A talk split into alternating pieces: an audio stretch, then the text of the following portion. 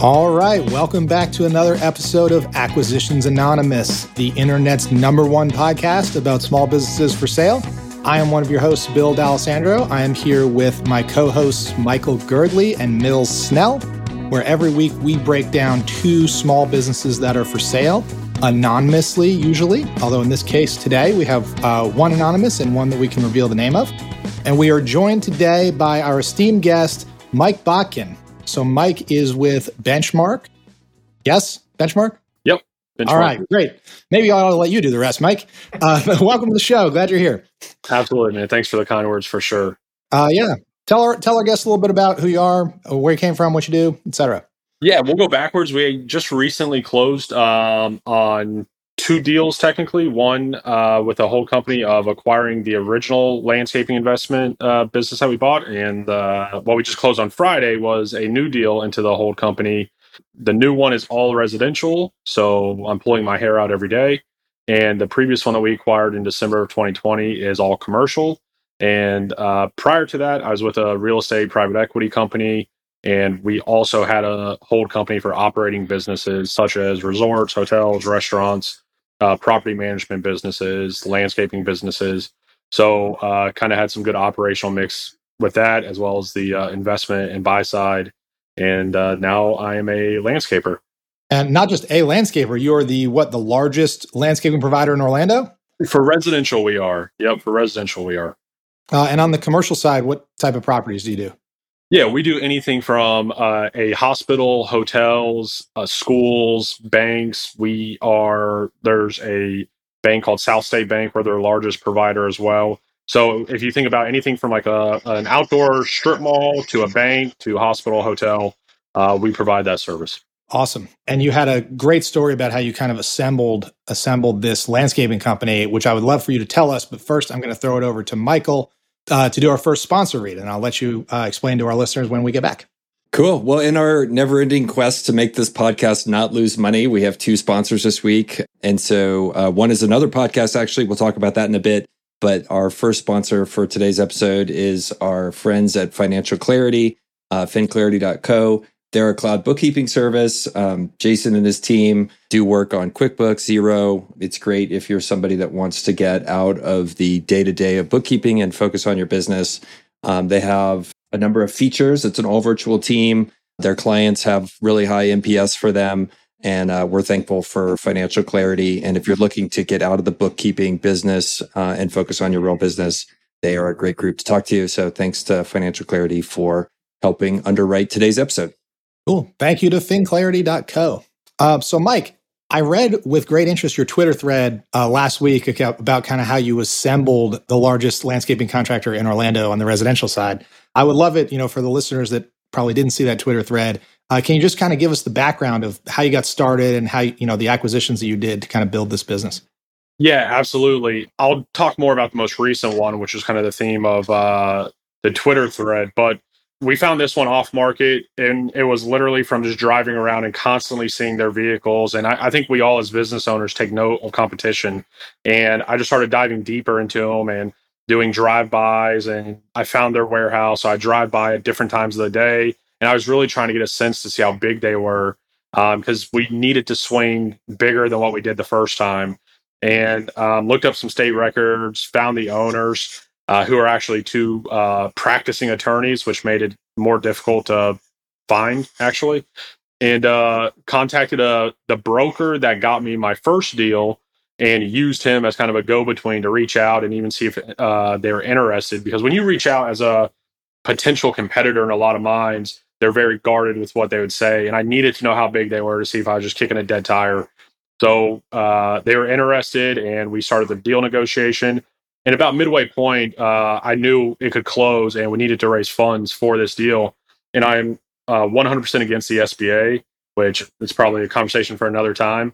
So we needed an equity partner and uh, another great Twitter guy, uh, Sam Leslie, wanted to test out his uh, email blast to potential investors. And I was the kind of dummy test. And the feedback was overwhelming, quite frankly and I was looking to kind of syndicate it. And a partner came about that wanted to not only complete this transaction, but also invest in the entire thesis and commit more capital. And I couldn't have been uh, luckier for the partner. They have a service background, uh, especially logistically. And I look at landscaping as more of a logistical business than landscaping business. And it was a great fit and a great partnership. So we were able to kind of combine my original uh, business and this acquisition and combine the two. And we have the resources and kind of the brain power to now complete my thesis on landscaping. Which is? Yeah, I mean, I, I think if you're playing in a market of acquisition, anything between, you know, two, two and a half million at the high end of SDE all the way down, or EBITDA, depending on how you trade, you can build a pretty successful business. And by applying a lot of common business practices and blocking and tackling, and you're competing on a one-off deal against other guys that have been service guys. I don't think we're uh, blind to the fact that we'll walk into a, a, business and be better at controlling service than what the previous owners were because that's normally their lifelong passion. But I think we can learn it as we go and implement the strategies that we've had in our past. And when you start combining them and synchronizing them, it can become a pretty successful uh, venture. Yep. So just being better at the day to day operations with best business practices. Yeah, absolutely. And, and, I'll give you just one quick example. Both businesses we acquired, and they're both extremely successful in their area. Um, they didn't have route sheets for the guys. Like literally, the guys would just get in their trucks and go and try to remember the route on a daily and weekly basis. And when you think about, especially this past one that we just purchased, it's I mean, it's we are now the largest residential provider in Orlando, and the service and the brand's been unbelievable. And the drivers are going off memory. So if you think about that, has nothing to do with service. That's, I mean, I think it's common sense, but it's a business practice. Let's have route sheets. Let's have notes, and it's you know, it doesn't take an Ivy League guy to do that or a searcher. It just takes some experience of being an operator. Yep, Mike. How many awesome. trucks? How many trucks or fleets do you guys have in the in the field? How many crews? Uh, combined total now we have 20. So a lot of inefficiency of guys, you know, crisscrossing and not necessarily getting from point A to point B as fast as yeah, possible. absolutely. And, and, that's why I look at it. Uh, interesting question, Mills. That's why I look at it as a logistics business because if you can control your route and your fuel, you're not only being more efficient with getting to the service, but you're also saving miles on a vehicle, which lowers your uh, you know, repairs and maintenance, which makes the vehicles last a little longer, which then would allow you to get into fleet management leasing because you're not putting as many miles on. And it just makes the business in a whole a lot more efficiently by doing that. And there's a lot of dead cost in driving. You know, you got four guys driving around or five guys. That's, you know, it adds up. Yep. Yep. Well, I'm very excited today because we have two deals, Mike, that are right over home plate for you, uh, both in the landscaping business. So I'm psyched to get into them. Mills is going to do our first read, lead us in, uh, and then yep. we'll get your take.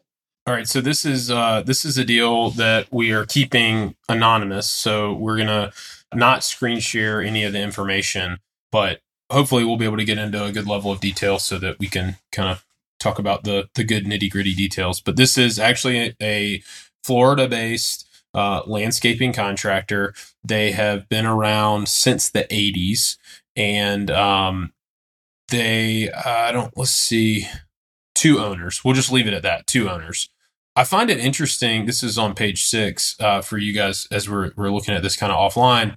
It says that their capacity capacity utilization of their equipment is hundred percent. I think that's kind of an interesting thing. Maybe Mike, you'll have more context on that, but they're saying, you know, hey, we have a really well known brand name. We have a great market position in this specific market that we're in. And they provide comprehensive landscaping and irrigation and design services, but they also do some maintenance contracts. Obviously, they feel like they have a strong customer base, they have industry expertise, great track record, really good workforce, you know, all those all those kind of boxes that need to be checked the revenue over the past couple years has gone from about 6.5 million three years ago to 7.3 million to 7.5 million. And the uh, earnings on that the discretionary earnings which uh, we may get more detail about how it's calculated but on 6.5 million of revenue three years ago they had 1.2 million in discretionary earnings.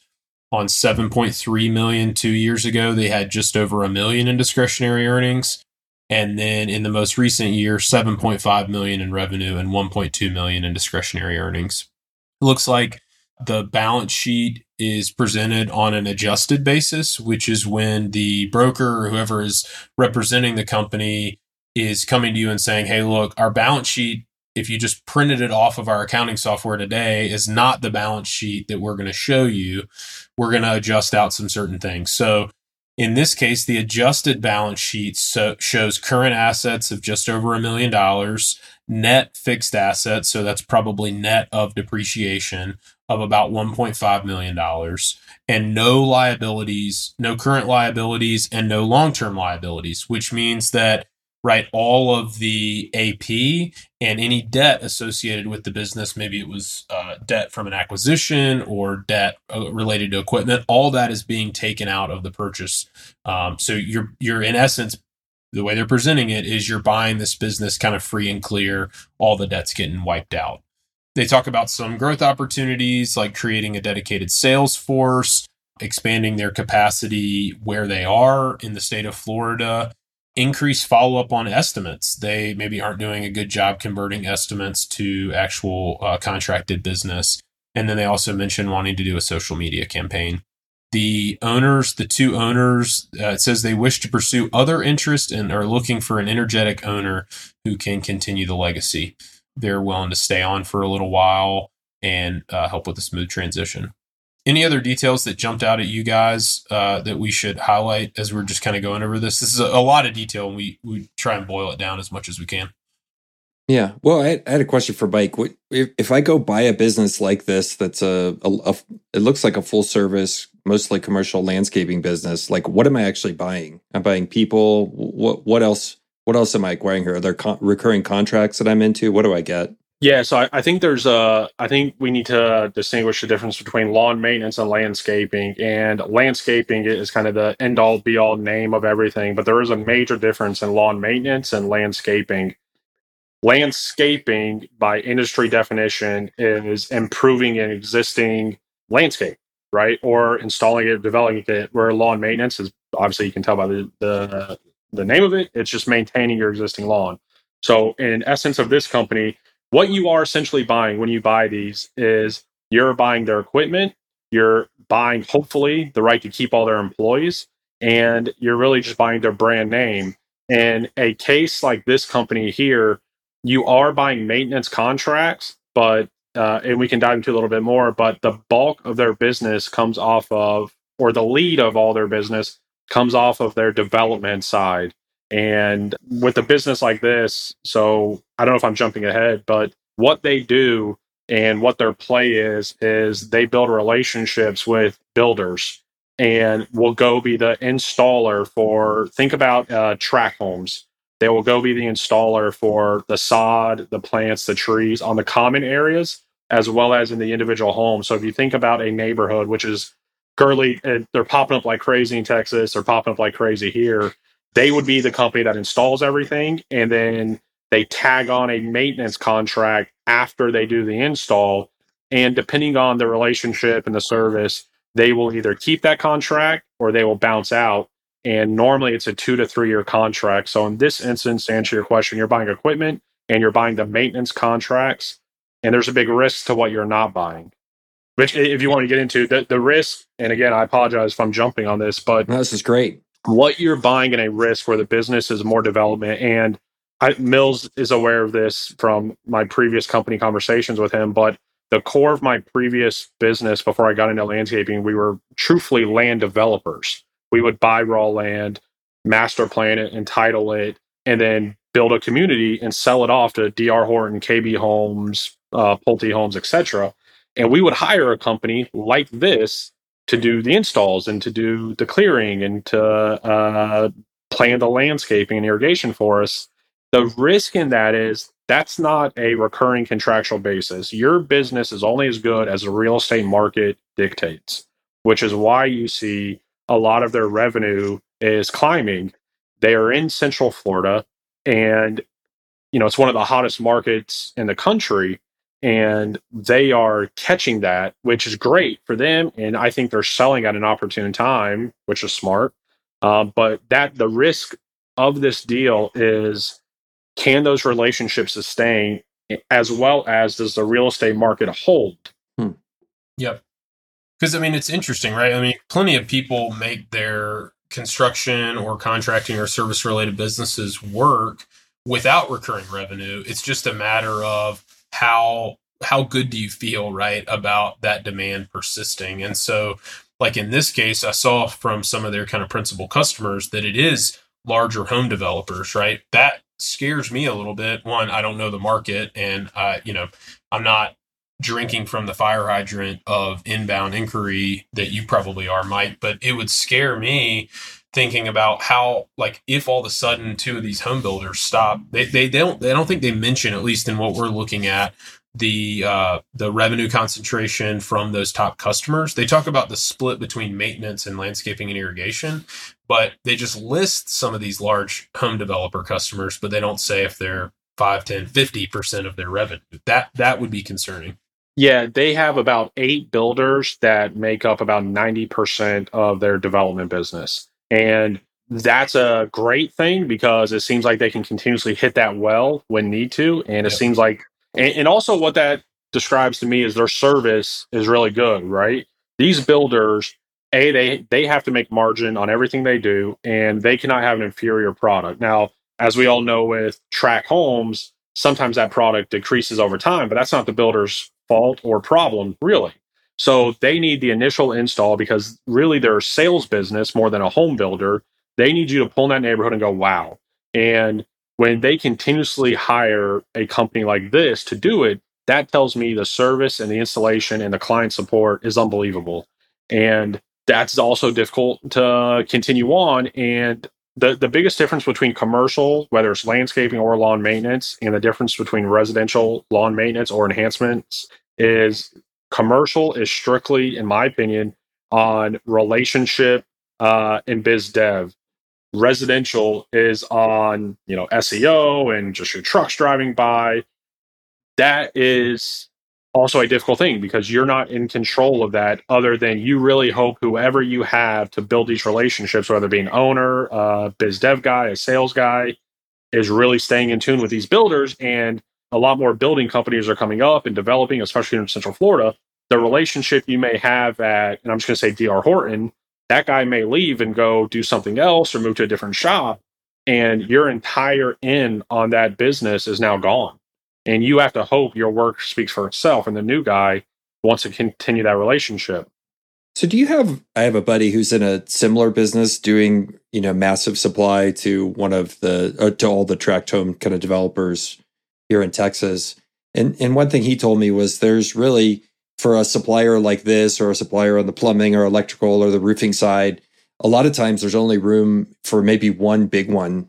You you would be the only one of those in a market. Does that apply here in in the in the landscaping part of the angle or do you have to worry about somebody else deciding to get into this business and try to get to scale and compete with you yeah what and this kind of goes back to uh, bill's question earlier with in regards to my tweet my thesis of orlando is central florida and orlando specifically is growing rapidly but what that does is it also brings in competition right and eight of the top 25 largest landscaping businesses in the country either have headquarters or massive operations in Orlando. And you're talking from the top, which is Brightview, they're a public company. And then you go down the list, right? And people trying to emulate them and also duplicate what they do at a smaller scale. So there are probably in Orlando five to six real big time suppliers to these builders. There's always competition trying to rise and you know add to that list and the top ones that you're competing with are trying to crush you. So it's a pretty cutthroat business. Yes, to answer your question, the uh, supply is you know you're not competing with 35 other guys, but you're competing with five other guys, and those are five big boys, and you better you know be good at what you do, right? And, and that's also why that relationship's so important because they do have equally qualified. And, and I'm saying this as a landscape business owner, right? You know, we can install a plant with the best of them I'm sure over time, Mills, you can install a plane with the best of them. It's not, there is skill to it, there is technicality to it, but a lot of the differentiating factors comes in client support, client relations, bidding, estimating, making their life easier, not so much the actual product. So those five competitors, it's not like you can say, hey, we plant a palm tree better than anyone else. Eh, it's tough to say.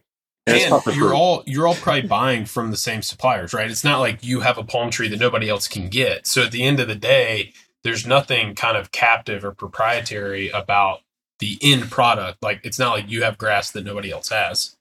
Uh, that, that you're you're 100 percent right. And these companies tend to normally have, uh, well, Brightview has their own, but uh, some of these other companies tend to have their own nurseries even in house. But again, the outgoing, you know, to save costs, but the outgoing product is the exact same. A Robolini palm is a Robolini palm. I don't care where you get it from.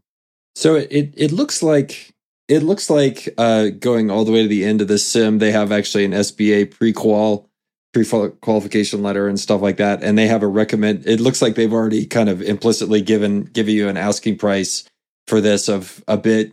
It looks like just shy of five times adjusted EBITDA. How do you think about the value of a business like this? Five times seems pretty high to me. Yeah. So when yes is the short answer, and they actually got more than what they asked for. There was a bidding war on this, and there's a bidding war on this because of how sexy it is. If you could be sexy in landscaping, which I would please wish everyone tell my wife that you can be sexy in landscaping. what, um, what, what is it that makes it sexy? I mean, why is this one so sexy? Uh, because it is a project based business with unbelievable inroads to maintenance and uh, installation enhancements, which is where your margins can jump drastically. What worried me was that sounds great from the outskirts and stepping back, that sounds great. I think my previous history as a land developer is what cautioned me a ton was I know how this goes with picking these companies to do the work for you and it could turn like you know, in the blink of an eye. And but if I didn't have that background, it, you know, listen, you're doing project based business at extremely high margin, and then you're getting to tack on recurring revenue. Like that's, you know, that's a great business model. Yep. So the, the risk of the customer concentration is also the benefit here because you're in with the builders, which uh, leads uh, to the maintenance contracts. And, and they've had that they've done a phenomenal job and they've built and they have that relationship in with those builders and they've been their supplier for years. So it's great when it's rolling. And just like anything, if you look at it from a construction standpoint, you need to protect your downside as much as possible of that relationship not working. But for them on the outside, oh my gosh, they have this relationship with these, you know, eight builders. They've been hitting that well constantly. The real estate market's going up. More and more land is being sold to be developed it's great on the outskirts, and I do think this is a good business. And we put in a an extremely competitive offer. We thought, and it was like you know not even close good enough to what came in. So what it, I mean, the thing looking at this sim that it was just like these guys are killing it and they're not even really trying. That was the impression I had when I left, and that's I think what other people maybe saw the same thing. Like, oh, if I just bring a minimal level of competence to unlock this recurring revenue, you know that that's uh, a it could be Sorry, go ahead. Nope, nope. You're about to say something really smart. This is where I shut up. So that is a fool's illusion, right? If I come in and I add marketing to this, we're going to take off like, you know, no one's business. Marketing helps you zero in this, zero. And depending on how you define marketing, it is strictly relational and biz dev. It is literally a guy taking all these builders to launch. I mean, doing the good old, this you know, B two B. This is not B two C, even though it's residential. Exactly. So they they put on the sim, I think very smartly by the broker, you know, some marketing and web help, you know, will help this business. BS. We'll have nothing to, will have nothing to do with the success or failure of this business. What so was the winning bidder for this actually somebody from the industry or was it somebody coming in from outside that was maybe a little bit less sophisticated? Uh, I don't know, but they paid seven times. Ooh. And Pro the mar- adjusted? the market on this so on normal lawn maintenance you need to be anywhere between 1.75 to like 2.4 2.5 times. And then you can go up and down a little bit based on the business. And once you get into more landscaping you do venture into the three and four times right? The size of this business i think it's fair. Anywhere between three and four. You could talk me into a little bit more than that, but not much. And um, it, you could not talk me to seven at all. Someone believes in it.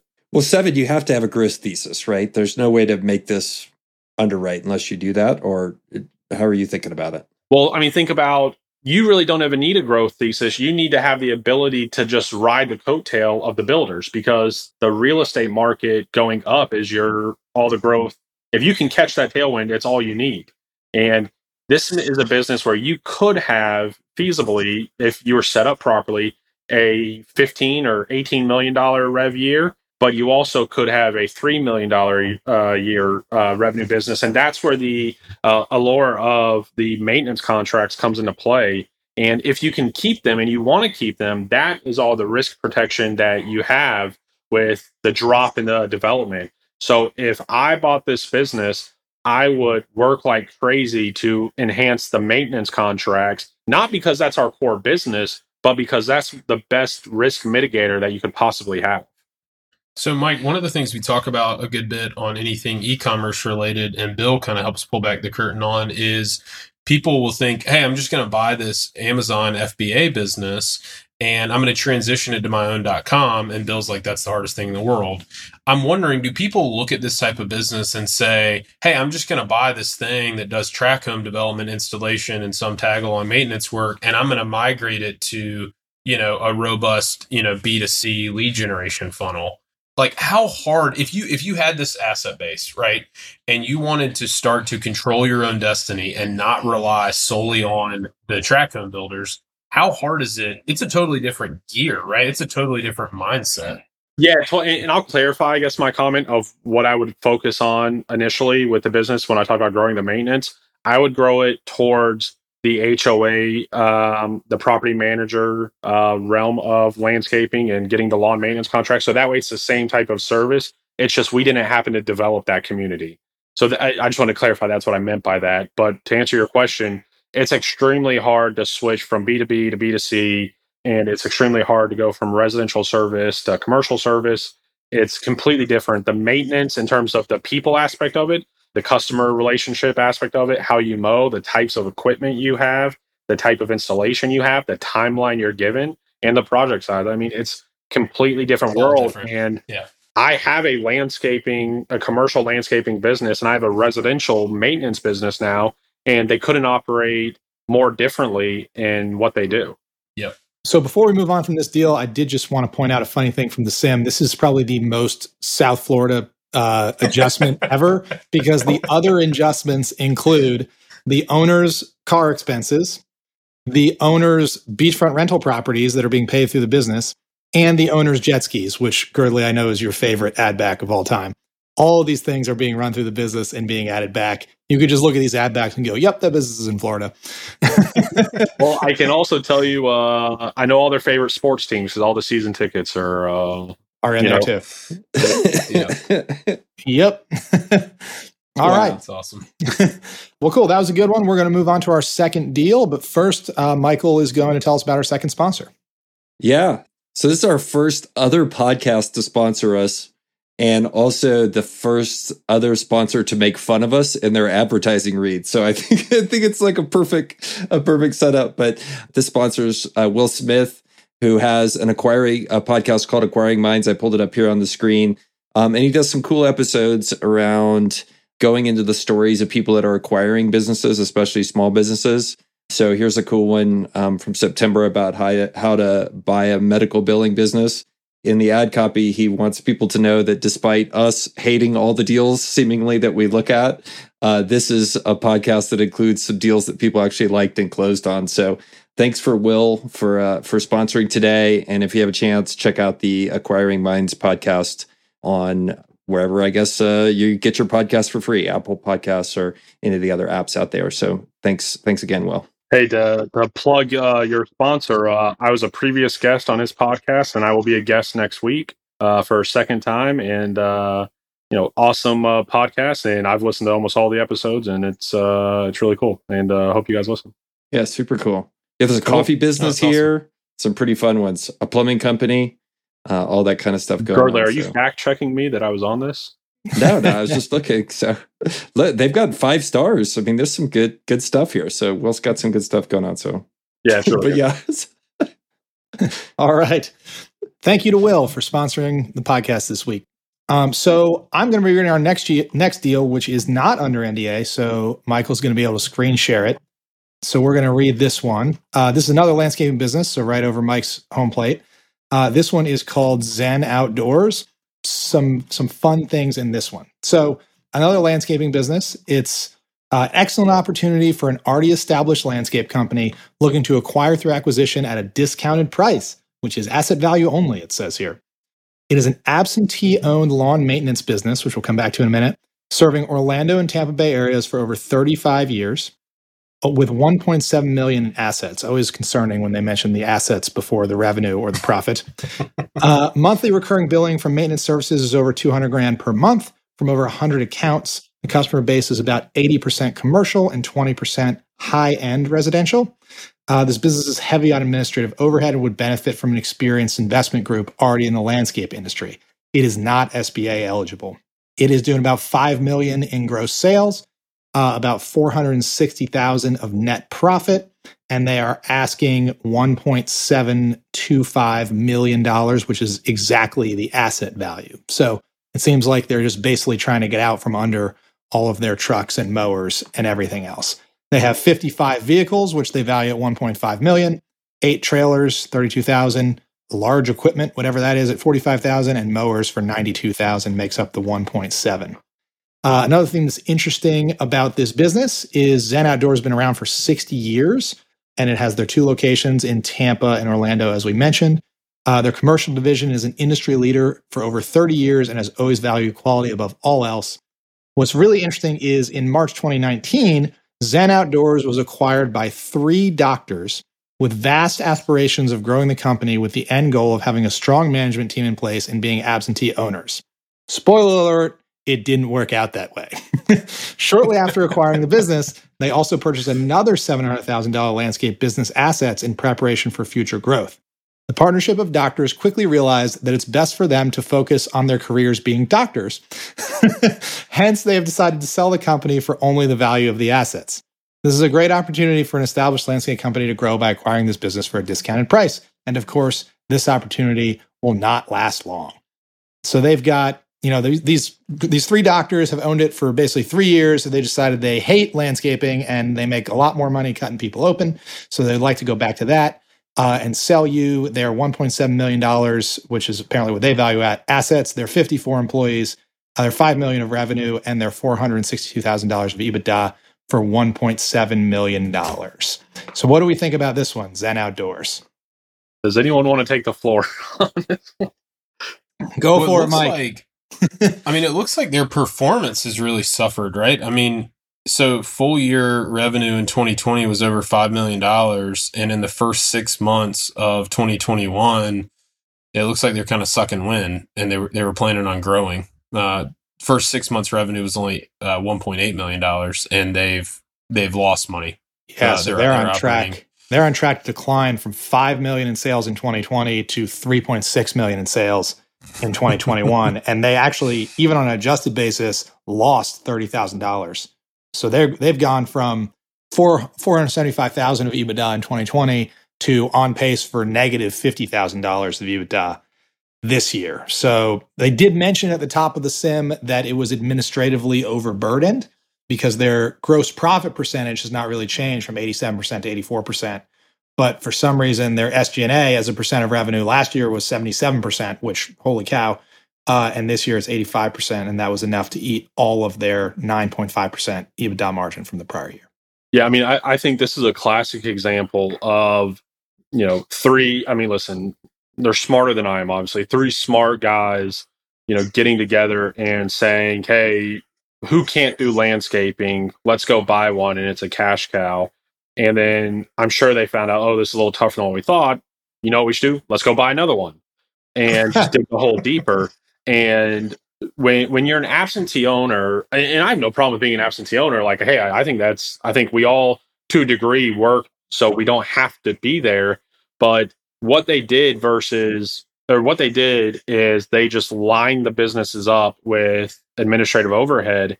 And I can only imagine they took the two acquisitions they had and just left current administration and added on. And they're smart guys. And if you look at the titles that they uh, have for overhead. I mean, HR manager, office manager, lead ops manager, salesman, like all these things sound great and look cool on an org chart. You know, I don't know what they do uh, all day.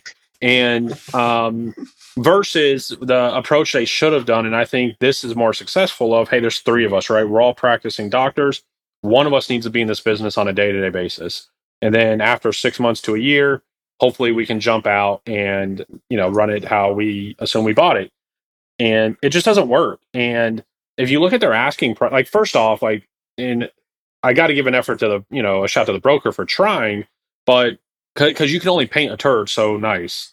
And, you know, oh, you know, it's. That's the clip for the episode. Yeah, exactly. That's what we're going to clip from this. You just say, hey, look, here's here's the little snippet on Twitter. There's 55 vehicles and a couple trailers and some equipment, and they're valuing, uh, you know, essentially if you remove the tra- trailers and equipment at 30,000 bucks a truck, and I think we can all understand and visualize landscaping trucks don't hold that kind of value very well. And it's just none, nothing of the deal makes sense at all. They're completely in over their skis, obviously. The business in itself isn't terrible, but what you're doing when you buy this with absentee owners and massive overhead like this is you're walking into a nightmare. There's, I'm sure the guys are bucking the the managers I'm sure the equipment's not being taken care of. Because if they had a true general manager in place, which I see their org chart and it doesn't look like there's any one guy in charge except them, no one's going to care more than the owners or more than a general manager if he has some skin in the game. And it's just passing the buck over and over. So the equipment gets trashed every day. I'm sure there's bad quality control on the clients. I'm sure the guys run amok. And I'm sure the office people love it because I don't know what the hell they do all day. And I'm sure they're getting fat salaries because the owners are scared that they're going to leave. And so they need these people in absence of them. And that's what's weighing this business down. And, and I think when you're taking three, listen, I don't, I don't claim to be as much as you guys teased it, a landscaping expert, but I would never buy on my first two acquisitions a business in Orlando and a business in Tampa. And just for geographical purposes, they're about edge to edge, about an hour and a half to two hours away. And when you're a logistics business and you have little oversight, that spells trouble. And so then when you go to purchase this, you need to have the functionality to manage two locations, or else you might as well take one and just remove it off the deal because that's what it is. It's two locations completely separate apart from each other in completely different geographical areas. And it's I mean, it's just not a good business. I love this business in some ways because it's an example of my favorite seller fallacy, which we usually call the business is worth the mortgage balance on my house. Uh, but in this case, it's the business is worth what we paid for it, or the business is worth, you know, what we bought all these trucks for. Please, please just give me my money back out of this thing. Uh, which is why, which is clearly why they think it's worth $1.7 million because there is no way by any traditional valuation metric it's worth anything close to that because it's losing money. Um, so I, you know you got to smell that out here. I've left up the organizational chart because I'm still just totally flummoxed that they have six layers of management for a business this small. I've, never seen that. It's incredible. Like I don't well, even and, think it. you think about right that really at this point, if you have three full time physicians who are at the top of this org chart, that means that every that that everybody's answering to no one, right? If the lead ops manager has a question, who is he actually directing it to? Is one of these physicians the point person, or does he email all three of them and wait for a response? You know, it just you can't you can't operate that way. Yeah, and, and if you go a little deeper and, and you like look at the org chart and look at the mechanic laborers, right, and the mechanic manager, you need two laborers and a, and a manager because you're in two separate locations that are so vastly far apart from each other. If you had one location, if I bought this business, which if I did, I would advise every single one of you to shoot me in the forehead. If I bought this business, I would immediately remove one of the locations, try to bring everyone in house that made sense under one location, try to keep some clients that I could from the other location if it made sense. But you could immediately remove probably half of the manager layer by just by just putting in a general manager and as uh, Girdley's talking about, just someone to answer to. I mean, what's the difference between a leads op, a lead ops manager, and then your ops manager, and then another ops manager for irrigation? It's a constant. It's it's like the school, and I'm a former teacher. It's like the public school system. Just keep passing it up the line, and then it's then the class is, well, put it in an email. So that's all these guys do. I'm sure pass it up the line and then put it in an email um, to CYA it would be a complete overhaul of their office and um, their locations. All right, so Mike, what under what scenario would you do this deal? Because it seems like there's some value here, right? You have workforce, you have some equipment, and you probably have some revenue that can be salvaged. I mean, what stops you from going to these guys and saying, "Hey, I mean, they clearly have a massive pain point, right? That you can help alleviate." Under what scenario would you say, "Hey, I'll take the Orlando operations at this price under these terms"? Yeah, I mean, well, it, the 2020 numbers look okay, um, and that number is not with the uh, owners pulling anything out. Just to clarify, their 2021 numbers they actually lost money. Um, so yep. you're buying a business that is uh, probably going down in service quality, as you can imagine. You're buying a business that is going up in drama and headaches, and you, you never want to, uh, from my standpoint, because there is a big difference between a labor on the ground, mowing, edging, weeding, versus a manager general manager. I don't think you ever want to walk into the business and start cutting all their managers. I wouldn't. Um, I need those guys to buy in. I need them to believe. I need time to build with them. And with this business, the only thing that works, if I was to buy it, would be cut every single one of those managers or reduce their roles or repurpose their roles.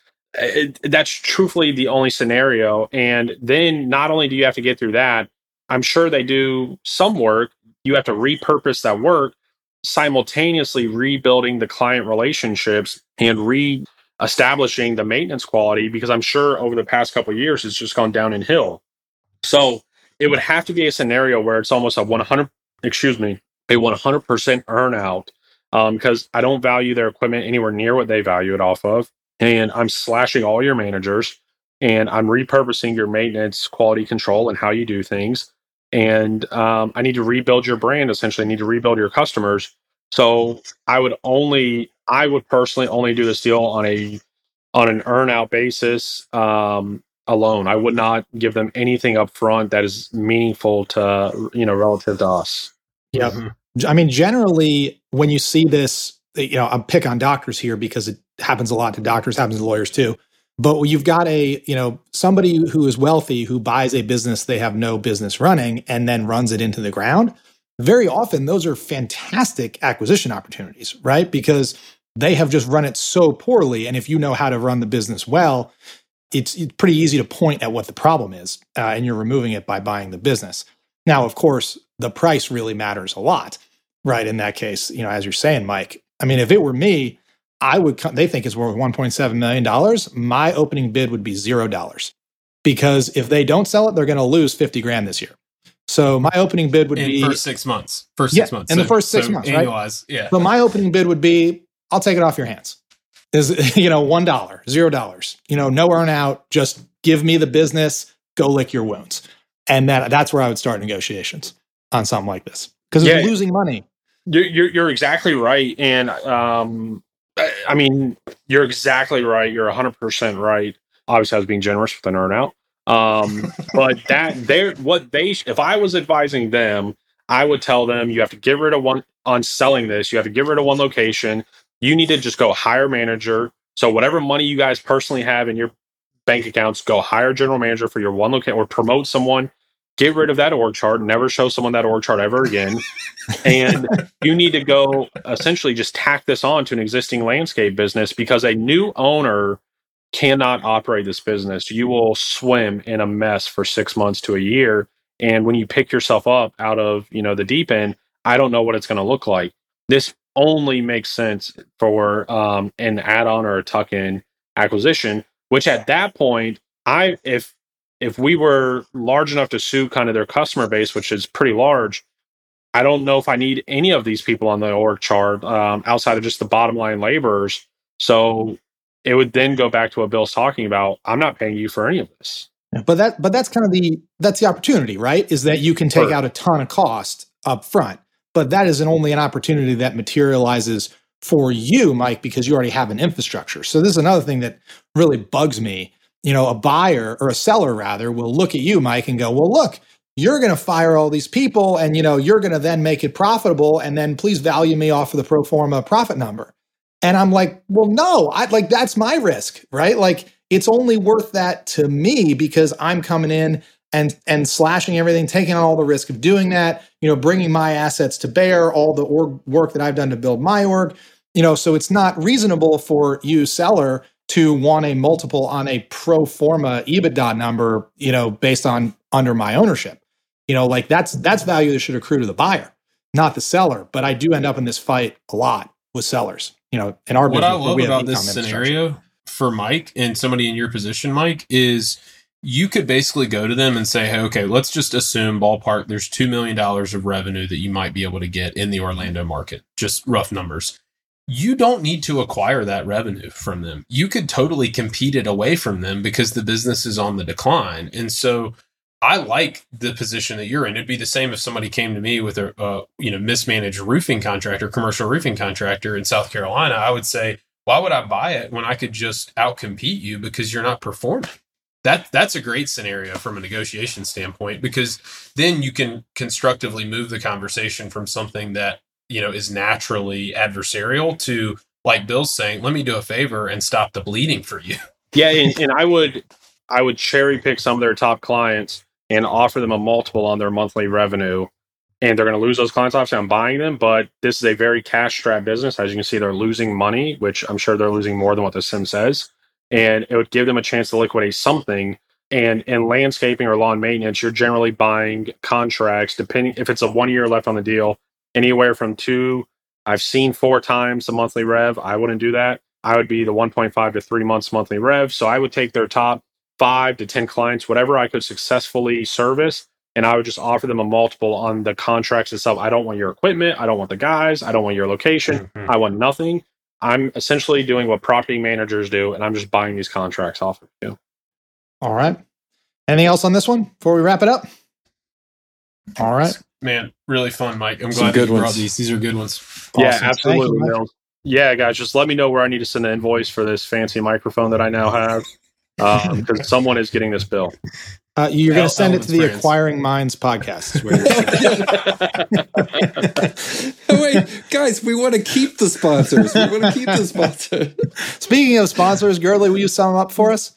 Yeah, so we had Acquiring Minds podcast from Will Smith, and then Jason and his team uh, for cloud bookkeeping at the Financial Clarity Corporation. So finclarity.co from them. So thanks to both of our sponsors this week. Awesome. Thanks to you guys, sponsors. Um, so, Mike, thanks for being on, man. Uh, we'll give you kind of 30 seconds at the end to do karaoke or plug whatever you want to plug. Where can people find you? Yeah, absolutely. You can find me on Twitter, uh, Mike Botkin underscore. You know, in, in terms of anything else, I think uh, I experienced a call uh, my first day uh, after owning this business of an upset client and speaking very uh, derogatory about some of our employees. And I guess my ask would be, you know, treat your service guys with kindness they're doing a service you don't want to do and you are paying them for it. So, uh, you know, treat everyone with kindness. That's a great yeah, way to wrap uh, it up.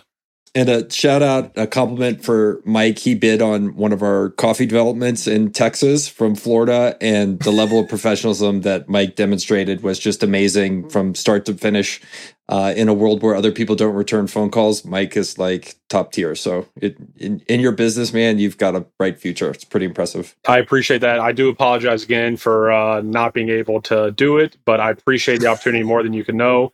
And uh, if you ever come to Florida, you don't even have to ask. We're doing it for you. I, I know who to call. At the very least, they'll cut your grass. exactly. All right. Well, that does it for another episode of Acquisitions Anonymous. Thanks for being here. It's Mike Botkin, our guest. Uh, I'm your host, Bill, and Michael Girdley and Mills Snell. See you guys next week.